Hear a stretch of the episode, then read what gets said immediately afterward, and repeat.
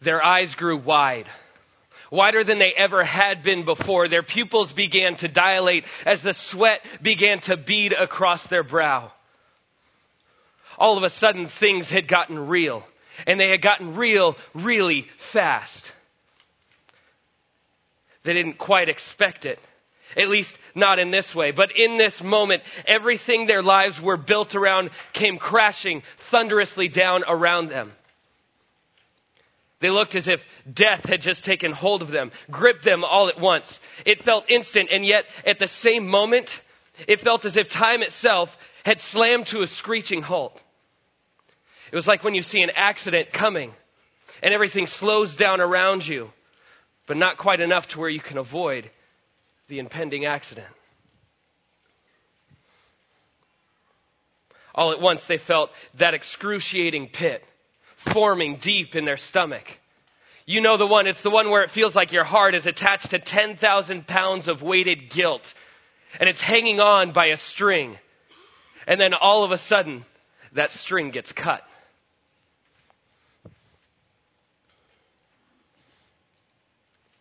They gasp deeply, as if it were the first time they noticed how heavy oxygen could be. They felt a rushing, uncomfortable tingle wave over their bodies as every hair on their arms stood on end. Run, he whispered. He grabbed her by the hand and they ran as fast as their bare feet could carry them. Faster and faster and faster, not concerned with what their feet might step on or trip over. They just kept going. The cool breeze of the night wasn't enough to cool their bodies or stop it from perspiring as much as it was. It wasn't the distance or the speed at which they were running that caused them to sweat so much. It was the fear that was gripping them. Finally, when they couldn't run anymore, they stopped, breathing heavily now. They weren't quite sure what they should do. They had made the world's biggest mistake. They knew the consequences would be severe, but they weren't interested in sticking around to find out just how severe they would be. They found themselves feeling out of place, like they stuck out and no longer fit in. They wanted to do anything they could to just blend in.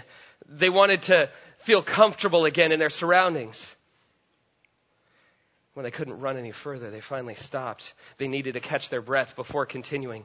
Quickly, take this. We can hide behind these, she told him. They began to sew leaves together, trying desperately to cover up. They were so uncomfortable, but maybe they could cover the guilt, the shame, the mistake, and everything would be okay. They knew that there could be no sin that separated or could be in the presence between them and God, the perfect God who created them.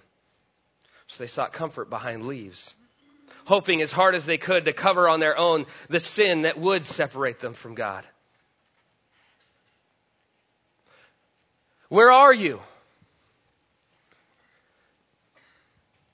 The question came from the God who is coming near.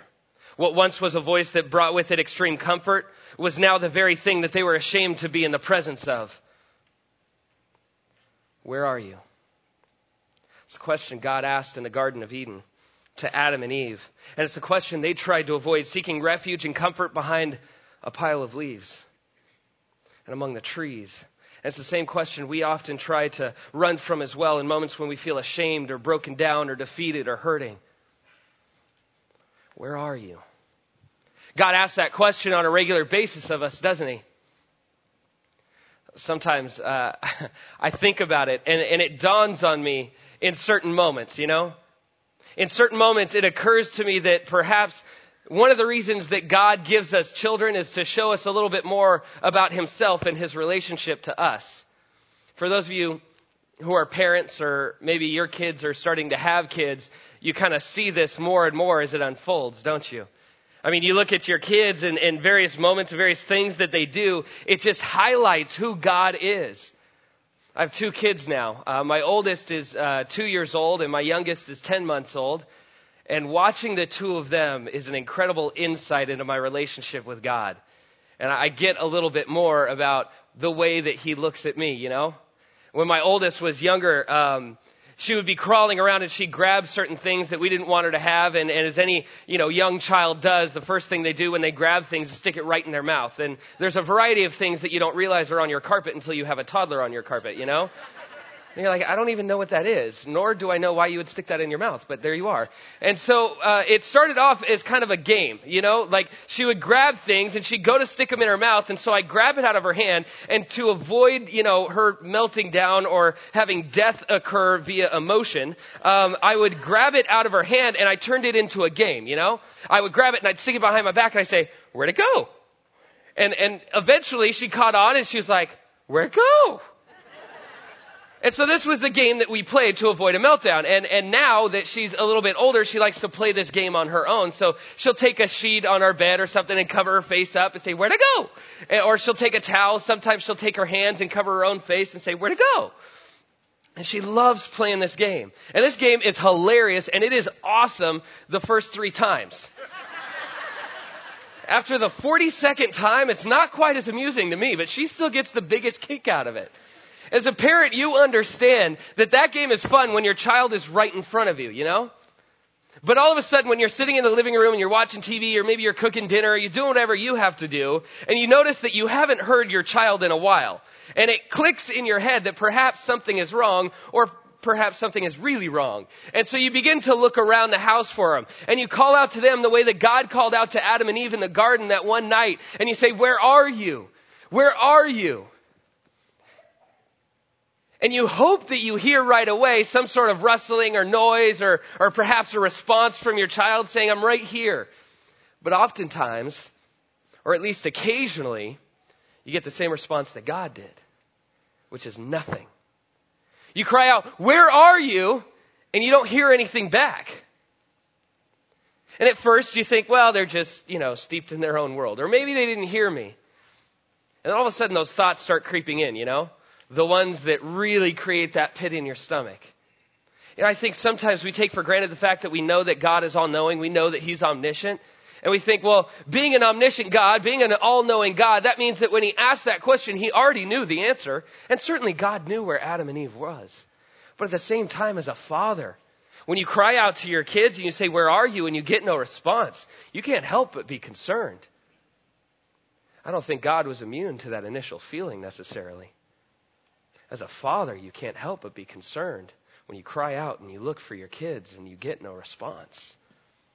See, Adam and Eve were seeking comfort in someone else. For the first time in their lives, they didn't go running to their Creator. They didn't go running to their God for something. They ran away from Him. They circumvented the Lord and they looked for things that could cover themselves up, feeling ashamed and naked and laid bare. They didn't want to face Him and so they sought their comfort in some other manner trying to create that barrier between them and a perfect God, hoping that if they did a good enough job, perhaps they'd still be acceptable to Him. As I play that game with my daughter, it, it occurs to me.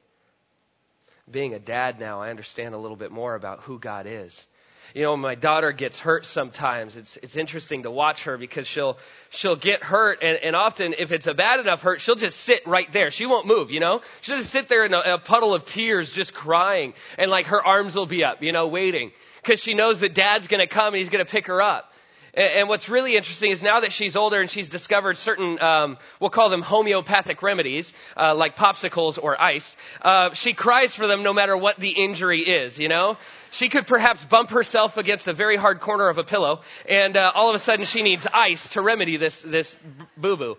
And so she'll she'll be crying, and I'll pick her up. And in my mind, I'm thinking the only thing that my child needs right now is the comfort of her loving father and the arms of her dad. And I wrap her up in my arms, and I think if I just hold her long enough, she's going to be okay. And then I hear those words, ice ice. And she can't quite say popsicle, and so she says some other variation of that word, which I happen to think is the cutest thing in the world, and she calls it a puckalo. And so she'll sit there in my arms, ice, puckalo. and it's hard not to laugh at your child when they're injured and they say things like that, you know? But at the same time, it causes me to question why are you looking for these things when I'm right here? Why do you want a, a popsicle? Why do you want ice? Why do you want all these other things when I'm right here? And I can just hold you and I want to make it better. And I wonder sometimes if God asks that same thing of us. Why are you looking at all these other things? Why are you going over here and over there and doing all these things when I'm right here? the fill in the blank in front of you is this. And it, puts it so simply and it puts it so perfectly, but it's this. God desires to be our comfort. God desires to be our comfort. Now we have to get something straight right off the bat. We need to clear the air once and for all, don't we? Because God never promises that our lives are going to be comfortable. God never once in His Word says, hey, if you follow me, everything's gonna be okay. If you follow me, if you become a Christian and believe in me, then I will take all your worries and all your fears and I will just vanish them from the face of the earth and your life will be nothing but comfortable from here on out. That never happened. In fact, God says that life is going to be difficult. Life's going to be tough. It's going to kick you. And the truth is, if you follow me, it's certainly not going to get any easier. If you follow me, life's going to be exceptionally hard. Why? Because they hated me, and if they hate me, they're gonna hate you. So let's just clear the air. God never promised comfort. God simply said that, that life is hard and that life is uncomfortable. But God has said that He desires to be our comfort. When life is uncomfortable, when life is difficult, when life kicks you while you're down, God promises that He will not miss an opportunity to be your comforter. Turn with me to Isaiah chapter 51 as we begin to look at the passage for today. Isaiah chapter 51 comes just before Isaiah 52. I hope that helped you find it. And just after Isaiah 50, sandwiched right in there. Some background that you need to understand about what we're studying this morning is this. Israel has been placed into Babylonian captivity. They were living in a foreign country, defeated and beat down by their captors. In this moment, the Lord speaks through his, pro- his prophet a message to his people. We're going to break this down as we go through it. Verse 1, Isaiah chapter 51. Listen to me, you who pursue righteousness, you who seek the Lord. And right away we see something important for us to understand. The first eight verses in Isaiah 51 have three prophecies held in them. The first one calls to those who pursue righteousness. In other words, God is saying, listen, you who pursue me in spite of everyone else around you letting go. God is speaking to those who are pursuing his righteousness even though many others around them have let go of it. See, you need to understand something about being in captivity. During war, when you're captured, you're immediately faced with one of two choices. I don't know this from personal experience, but just from seeing kind of the trends that happen when people are in captivity. And you often hear two different stories coming out of those who have survived captivity. And the two choices that are often faced are these. The first one is, when you're captured, you choose to cling on to the roots. You take hold of everything that makes you you, your identity, and you grip it so tightly that nothing can strip it from you. In your mind, you realize that everything else has been taken. Your home, your valuables, your possessions, your family, your loved ones, your land, your country, your comfort, your decisions, your choices. All that stuff has been removed from you. And yet the only thing that you have left is what makes you you your allegiances, your patriotism, your beliefs, your morals, your standards, your faith. That's what you have left. And the first option is I cling even tighter to it because it's all I have.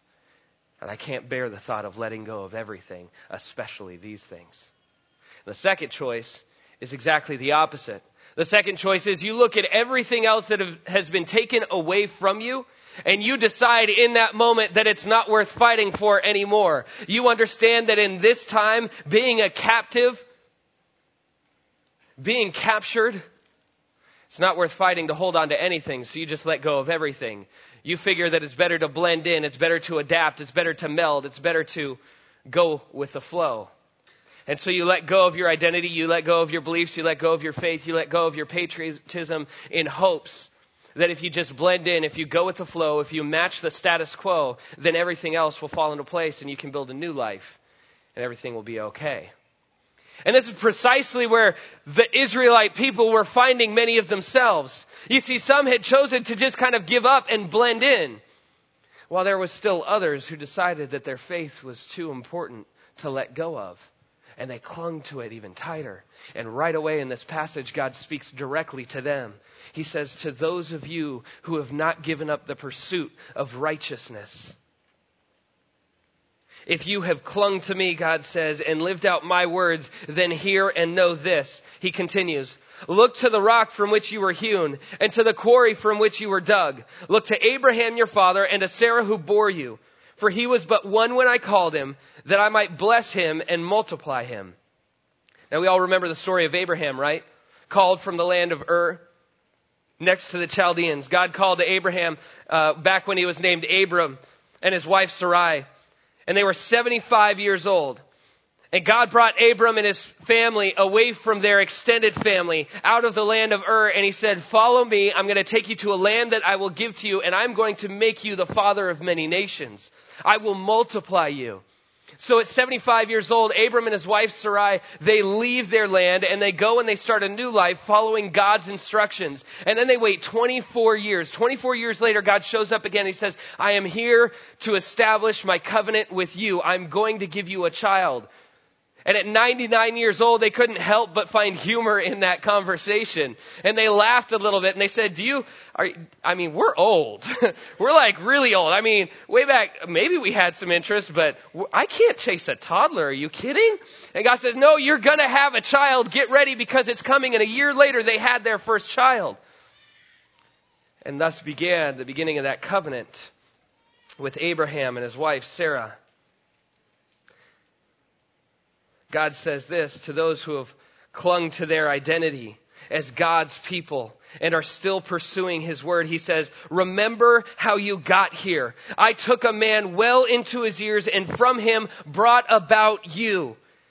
See, it's hard enough to be surrounded by those who don't value your relationship with God. It's even harder when the people that do surround you don't like you for it or don't support you because of your values in God, because of your relationship with God. And yet it's harder still when the people who are supposed to support you, supposed to encourage you, and supposed to believe what you do have walked away from it. And there you are, clinging to your roots when everyone else has walked away. And this is where God calls back to those people who've remained faithful in Him and with comfort, he says, I chose one man out of the entire world. And from him, I brought about a nation. I didn't forget about him even when he felt like I had, and I certainly have not forgotten about you. How often have we simply felt as if God has forgotten about us? How often have we had those thoughts where we go throughout life and we think, God, I'm doing everything right. I'm trying to live by your word. I go to church on a regular basis. I volunteer in the children's ministry. Uh, when the tithing plate passes me by, I, I put something in it and I do all these things and yet I feel so forgotten by you. I feel like if you really cared, if you really remembered me, if you really knew who I was, then, then this wouldn't keep happening. This pain would be removed. This stuff that I've been praying for would have been answered by now. But I just feel like you've forgotten me. Why? And it's to you that God says, I can trace you back to the first person who started you. I can trace you all the way back to that man. I didn't forget about him, and I certainly haven't forgotten about you.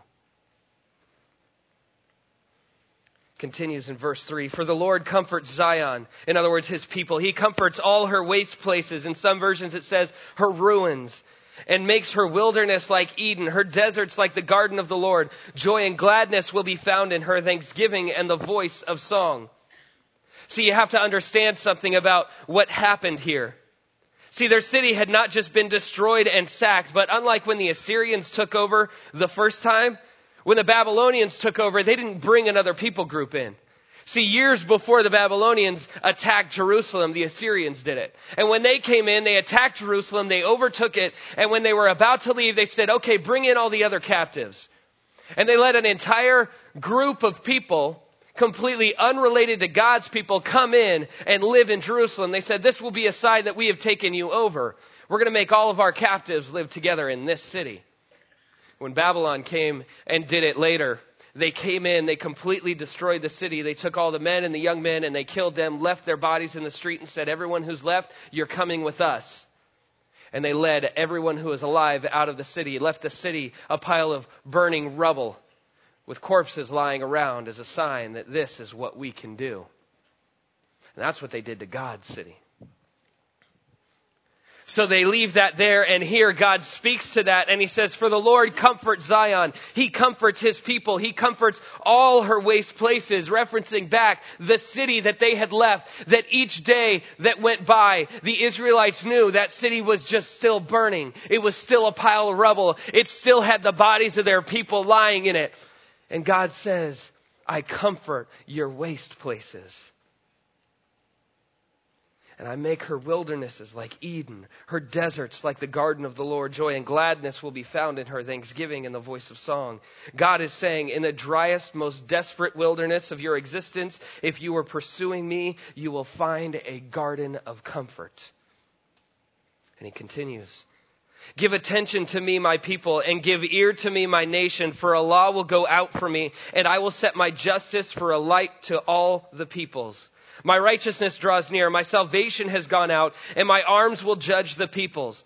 The coastlands hope for me, and for my arm they wait. Lift up your eyes to the heavens, and look at the earth beneath. For the heavens vanish like smoke, the earth will wear out like a garment, and they who dwell in it will die in like manner. But my salvation will be forever, and my righteousness will never be dismayed. In the second prophecy, God calls to all his people, saying, Wake up Stop living like you don't know what happens in Jerusalem affects the entire world. I told you that you would be my people, and from you the world would know my name. Not only that, but I'm telling you now that because of you, justice will be a light for all peoples. Do we understand that? Do we realize that when people look at us in this church, when they look at believers, what they are seeing is God's justice as a light to all people? We are the very reflection of Jesus Christ. When people look at us, they understand we represent the very nature of God. I think a lot of times we forget about that, don't we? See, it's easy when we're in here. When we're in here and we have a great band playing, we throw the words up on the screen. That way no one feels out of place because they don't know the songs. And we raise our hands like everyone else next to us. When the offering basket passes us by, we give a little nod. We clap, we sing, we shake hands. We greet everyone in here. And then at the end of service, we walk through those doors out to our parking lot. We hop in our car, get down Highway 65, and cut off the slow guy who's holding us back from getting to lunch sooner. God forbid we have to wait at Lucille's for our lunch. It might be packed.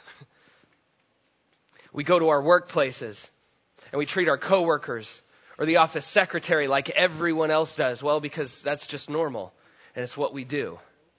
We get stressed out at work. We get stressed out in other environments and we come home and we take it out on our families. Why? Because it makes us feel better, if even for a moment. And gosh darn it, we deserve to feel better after the stress that we've endured. So we take it out on our kids and our spouses.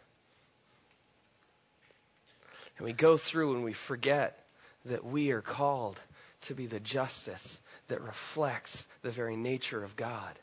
That we are the very embodiment of Jesus Christ out here in this world. Because when people look at you who don't have Christ, they are drawing nearer to their Heavenly Father because we carry Him with us. And I love what it says in verse 5. God foreshadows Christ when He says, My righteousness draws near, my salvation has gone out. Because that's not just a foreshadowing of Jesus Christ, but that is a foreshadowing of who we are with Christ. See, we have Christ in us, and when God says that, that my righteousness draws near and my salvation has gone out, He's talking about us. We are His righteousness now, and we are drawing near to those who do not have it. We are the embodiment of Christ's salvation, drawing near to other people, going out into the world from this building and into the places where others do not know Him. And we are carrying Him with us. And it's time we understand that and start living that way. And verse 6 says, Lift up your eyes to the heavens and look to the earth beneath, for the heavens vanish like smoke. The earth will wear out like a garment, and they who dwell in it will die in like manner. In other words, it's saying this if you are living as if this world, this life, and this moment are all there is, then prepare to vanish with it. And he finishes and says, But my salvation will be forever, and my righteousness will never be dismayed. In the end, when all else is gone, there are two things that are for sure God's salvation and his righteousness. And that is a great comfort for us. Listen to me. You who know righteousness, the people in whose heart is my law, fear not the reproach of man, nor be dismayed at their revelings. For the moth will eat them up like a garment, and the worm will eat them like wool. But my righteousness will be forever and my salvation to all generations. Okay, time for a confession. I love snow cones. I love them so much. Now, I've had the opportunity in my life uh, to travel to probably the most beautiful state this country has, and that's the state of Hawaii. And um, I've been there twice, once for my honeymoon and once with some family. And both times we went to Oahu. And if you've ever been to Oahu, you understand that on uh, kind of the back side of the island, away from Honolulu, is this little town called Haleiwa. And over there, there's some great beaches that not a ton of people know about. But more importantly than that is this little town. And inside this little town is this little general store, kind of a hole in the wall place called Matsumoto's. Now, Matsumoto's uh, sells all kinds of things. They sell T-shirts and knickknacks and uh, you know basic Hawaii stuff, but that's not what they're known for. Uh, what they're known for is their snow cones. And, and, if you've ever been to Oahu and if you've ever been into that town of Haleiwa and you've ever been to Matsumoto's and you've had one of their snow cones, you know what I'm talking about. This thing is incredible. Now, I get it. In California, we are completely deprived of great snow cones for the most part, alright? It's really hard to get a good snow cone here. Most of our snow cones are essentially glorified Slurpees, right? Except without the dome lid. Now, over there at Matsumoto's, here's, I'm, I'm gonna describe it for you, okay? Here's what it's like. Imagine, you have the cup, okay? And then inside that cup, they take a, a couple scoops of vanilla ice cream and they put that in the bottom there. I know, right? and then on top of that, they shave the pile of ice and they do it about yay high. And then they take their syrup and they pour that over the top. Okay? And, and then after that, and this is the great part, um, they take a can of sweetened condensed milk. Okay? And they drizzle that all over the top. Pause for effect. It is so good. And, and, and, I promise you, my life was changed the first time I had one. The second time I went, we went there three different times. We traveled all the way across this island just for those snow cones. This last Wednesday, we had a great party for uh, the middle school ministry called Edgefest, and we invited uh, this company out called uh, Annie Snowbiz, and they make incredible snow cones. And uh, it's probably the best snow cone you can get here in the state of California. And uh, I hadn't had a chance to have one all night long. And at the end of the event, I was going to check on some of the vendors, and Annie's was one of them. So I walk up to her snow cone truck, and I say, "Hey, how did the night go?" And she turns to me, she says, "Oh, it was wonderful. We enjoyed being here. Thank you so much. Did you get a snow cone?" And I said, "No." She said, Would you like one? Yes. She says, okay, and so the guy in the back begins to make the snow cone. I'm watching him pile up the ice, and she asks me what flavor I want, and I say, I want root beer and I want vanilla, because that sounds delicious. And so, you know, he's pouring the syrups on there, and then I watch him take that delicious sweet goodness of uh, sweetened condensed milk, and he drizzles that over the top, and I get very excited inside. And uh, she hands me this delicious snow cone, and I'm walking out, and in my head I start thinking, all right, now we have to go about this the right way. We can't eat it too fast because if we do, we'll get a brain freeze and we won't be able to finish. But we can't eat it too slow because it's hot and it'll melt. And if it melts, then I'm just left with syrup inside of a cup and that's no good. So we have to go about this the right way. So I start eating it and then I start to notice that around me, all of my volunteers are working really hard as I eat a snow cone and watch teardown happen. And my wife comes up to me and she sees what's in my hand and she says, what's that? I said, it's mine. That's what you need to understand, first of all. Selfishness is next week's topic. Don't worry about that, all right? and she says, that looks really good. I said, it is good. And so I give her a bite, and the next thing I know, she takes it and runs off, and I'm left helping everyone else. Snow cones are incredible. I love snow cones, but here's the reality about snow cones. The truth of snow cones, and feel free to share this with all your friends, okay? The truth about snow cones is they're essentially worthless. They, they hold no sustaining value whatsoever. You cannot live off of snow cones. If you tried to live off of snow cones, what would happen is you get about three hours deep into your diet and you would feel absolutely terrible. Why? Because after you eat your snow cone, a half hour later you would feel hungry and want another one. So you'd get another snow cone and every half hour after that you'd continue to do the same thing. In about three hours time you'd have the world's biggest brain freeze, really cold and sticky fingers. You would feel completely sick to your stomach because you've eaten nothing but ice and sugar all day long. Snow cones hold no value whatsoever. And yet, for me in my life, I've never once had a snow cone, as good as the one at Matsumoto's is, I've never once had a snow cone to where I've looked at it and I've said, this will be the snow cone that ends all others. I shan't want another snow cone so long as I live after this one. No! I have a snow cone and then I'm like, that was so good, I can't wait to do that again. And what's interesting is snow cones are very similar to the comfort that this world offers, isn't it? Very similar.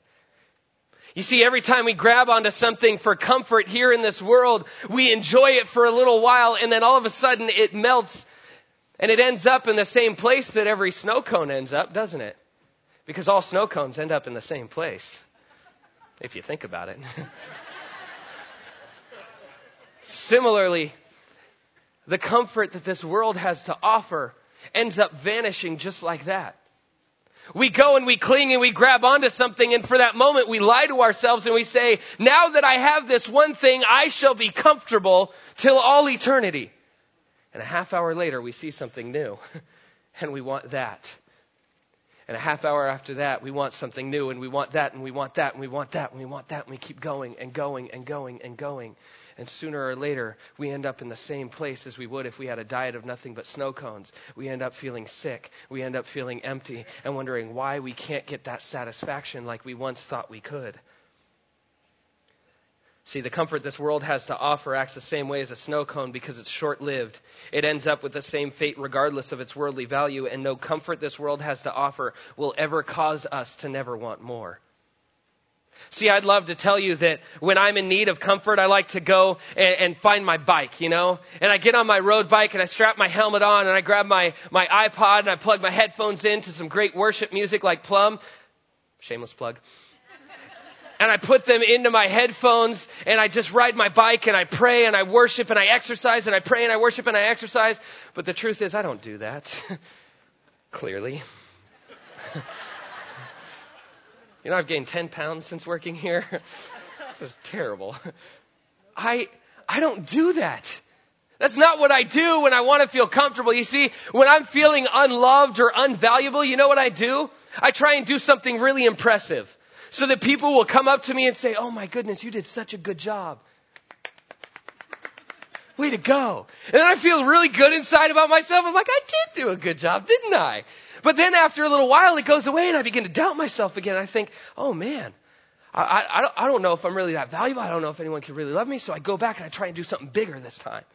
And I try to do something even bigger so that hopefully the praise will be bigger then. And if the praise is bigger, well then it's supposed to last longer, right? Only it doesn't. I need some more. And I keep going back to that. When I feel unloved and I feel unvaluable, I, I, I oftentimes just seek comfort in the praise of others. See, when I want to escape reality,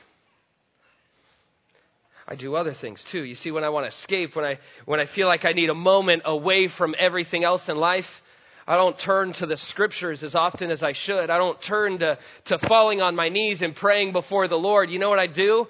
I turn to my couch and that faithful remote control that's always on the arm. And I turn that TV on and I start watching football. And I escape reality and pretend I'm a football coach because that's something completely unrelated. And certainly I know that the receiver shouldn't have gone that way and he should have gone that way and I should have another job. And then I can escape reality through the construct of TV and I can get away from everything.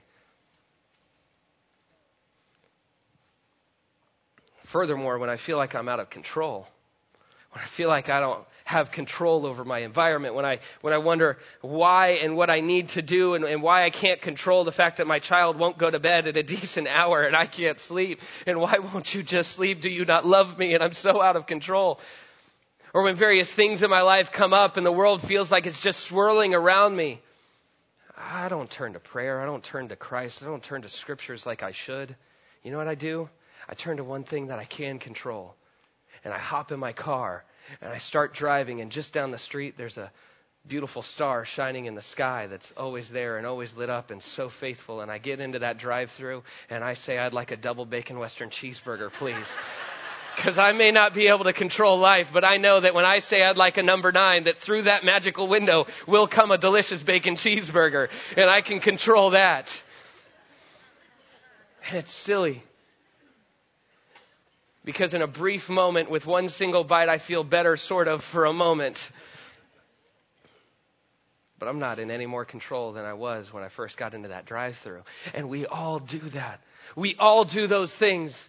We think I need to feel valuable, so I go from relationship to relationship to relationship, never satisfied, because I convinced myself that if I can just see that look in that person's eyes, if they would just give me that one look that's portrayed so often in Hollywood movies, and I would hear the music in the background, then I would be happy. Then I would be satisfied. Then I, I would know that I'm lovable and I'm valuable. And we keep chasing those things. And we feel like we need to escape. Like we just need to get away. We need to get out of our heads. We need to get out of our minds. We start chasing that bottle because we think the only way I can escape, the only way out of here is through that bottle. I need it because everything else reminds me of the pain, reminds me of the stress, reminds me of the hurt. And when we need control, we turn to things that we feel like we can control. That switch flips and we begin to treat people terribly because we feel like we may not be able to control everything, but if we can at least put them lower than us, we'll grab something.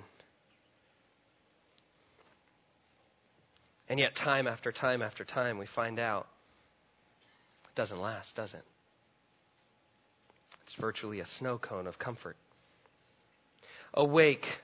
Awake, put on strength, O arm of the Lord. Awake as in days of old, the generations of long ago. This is a lament as in Psalm 44:23, where Israel cries out to God, appealing to his mighty deeds of the past and how he rescued them from their enemies. Was it not you who cut Rahab into pieces, who pierced the dragon? This is talking about his deliverance, God's deliverance of the Israelites from Egypt. Was it not you who dried up the sea, the waters of the deep, who made the depths of the sea a way for the redeemed to pass over? Remember what you did for your people at the Red Sea.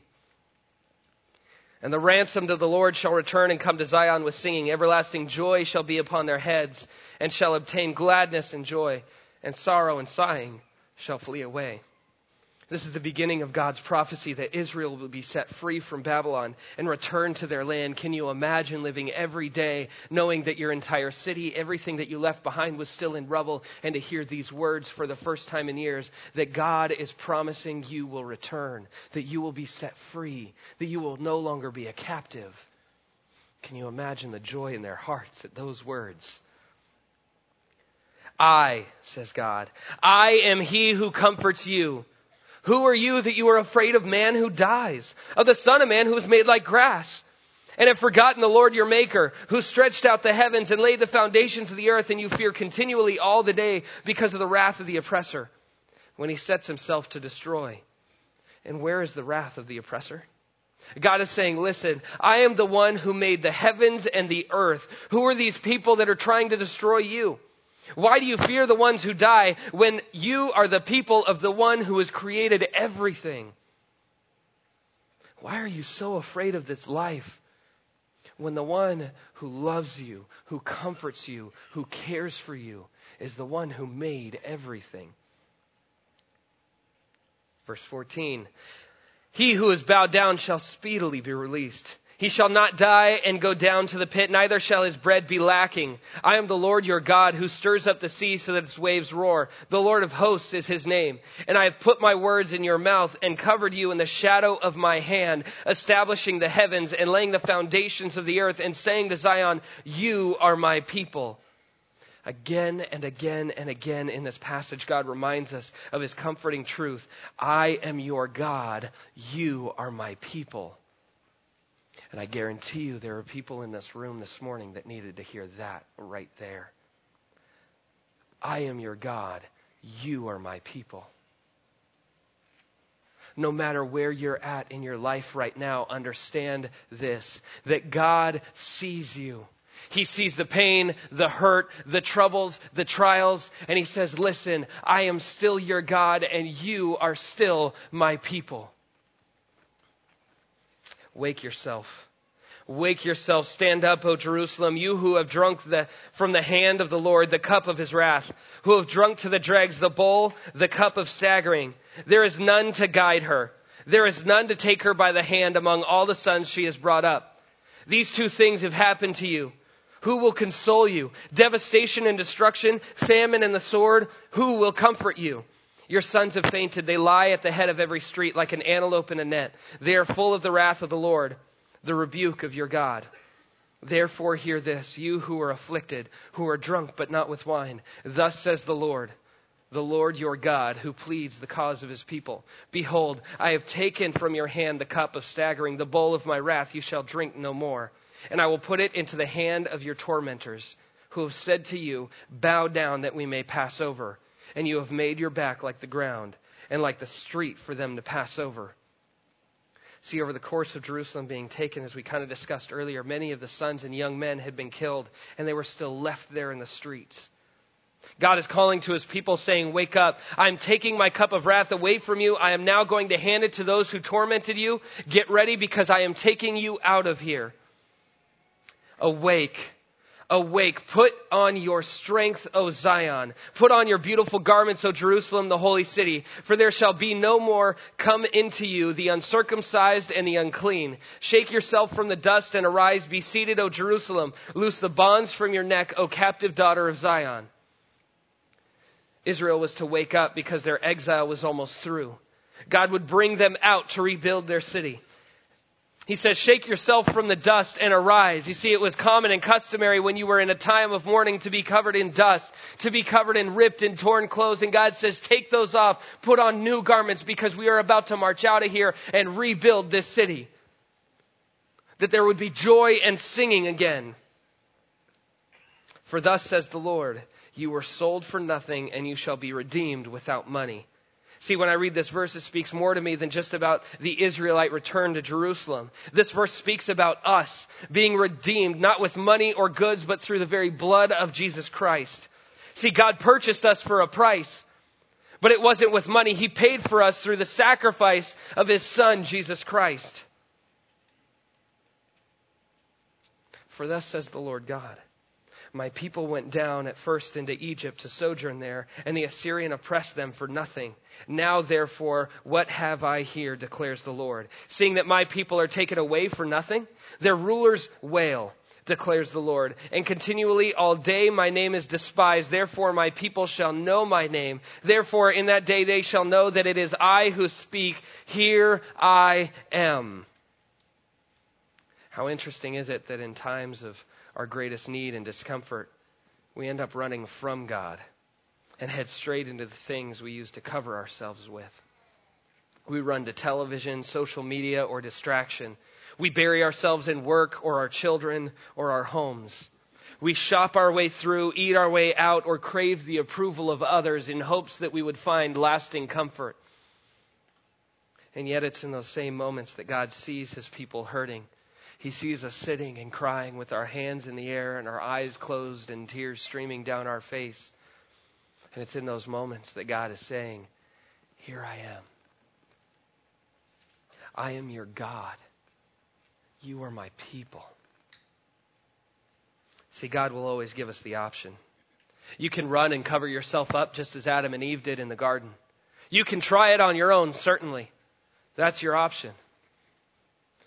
You can cover yourself with leaves and stuff that won't last looking for some sense of comfort, or you can run to Him. You can answer His call and know that when you look for Him, He will always say, Here I am. Because God will never miss the chance to be your comfort.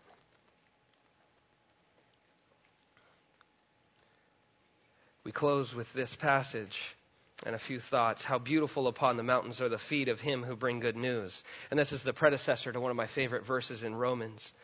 who publishes peace, who brings good news of happiness, who publishes salvation, who says to Zion, Your God reigns. The voice of your watchmen, they lift up their voice together, they sing for joy. For eye to eye they see the return of the Lord to Zion. Break forth together into singing, you waste places of Jerusalem. For the Lord has comforted his people. He has redeemed Jerusalem. The Lord has bared his holy arm before the eyes of all the nations, and all the ends of the earth shall see the salvation of our God. Depart, depart, go from here. Touch no unclean thing. Go out from the midst of her. Purify yourselves, you who bear the vessels of the Lord. For you shall not go out in haste, and you shall not go out in flight. For the Lord will go before you, and the God of Israel will be your rear guard. God tells his people, don't take anything that is unclean with you. You don't need it, and it won't last. Don't worry about running this time because it's not going to be like it was when we left Egypt. This time I'm going in front of you and behind you, and we are walking out of here in victory. So I say to you today, church, when you leave this place, let it go. Leave the thing here that used to be your comfort because your comforter is here. Imagine what it would look like to the heavenly hosts if everyone here dropped and left the things that we cling so tightly to, hoping that it would be our great comfort. If in this room there was left a symbolic pile of stuff and instead of running out of here for fear that we may go back and grab it again, we leave it there and we walk out knowing that God is before us and He is behind us and we are walking out under His banner claiming victory. Victory over everything else that we used to take comfort in. Victory over all our pains knowing that He is our great comforter and we have Him always. What would that be like? Don't run any longer from the God who is calling you out and calling out to you, Where are you? But walk in victory. The God who saves has redeemed you through the blood of Jesus Christ. And I have good news. Regardless of where you are at right now, there is a God who is desperate to be your comfort. Because when you feel ashamed or forgotten or broken or oppressed, or held captive by the things this world promises will be a comfort to you. He is your God, and you are his people. God will be your comfort. The question is, will you rest in him? Let's pray.